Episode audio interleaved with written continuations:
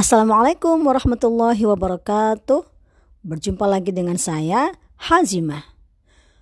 Pada kesempatan kali ini, saya ingin mengajak kita semua, terutama para emak-emak, untuk membahas sebuah topik yang sangat dekat dengan kita, yaitu tentang riba. Dulu, saya hanya tahu bahwa pinjam peminjam uang dengan syarat tambahan pengembalian itulah riba.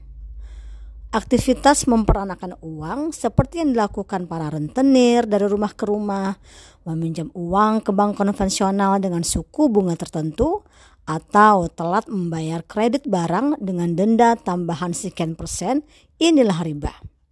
Jadi, masih sesempit itu pengetahuan dan pemahaman saya tentang riba.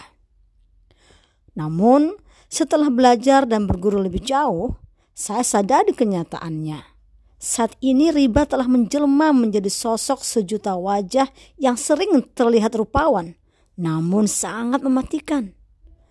Barulah saya memahami maksud hadis Rasulullah Sallallahu Alaihi Wasallam yang mengatakan, sungguh akan tiba suatu masa di mana tidak seorang pun dari manusia yang tidak memakan riba. Siapa saja yang berusaha tidak memakannya, maka ia tetap akan terkena debu ribanya.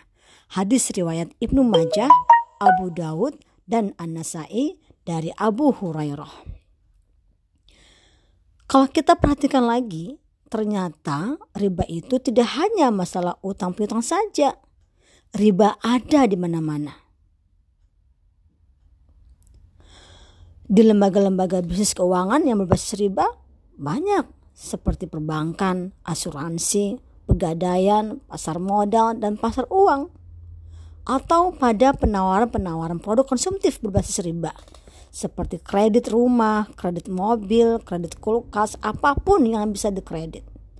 Bahkan ada kali ya kredit baju, kredit sepatu, kredit apa aja yang bisa dikonsumsi oleh emak-emak tentunya. Kemudian juga dalam transaksi-transaksi muamalah berbasis riba juga banyak berkembang di kalangan masyarakat umum. Bahkan arisan para ibu-ibu milenial pun tidak luput dari urusan riba. Sehingga karena sudah umum dan bahkan dilegalisasi oleh negara dengan berdirinya banyak bank-bank ribawi, maka seolah-olah semua itu halal-halal saja. Nah, bahaya kan mak? Bagaimana jika seandainya kita sebagai emak yang mengelola keuangan rumah tangga tanpa sadar kita pun terjebak pada aktivitas riba.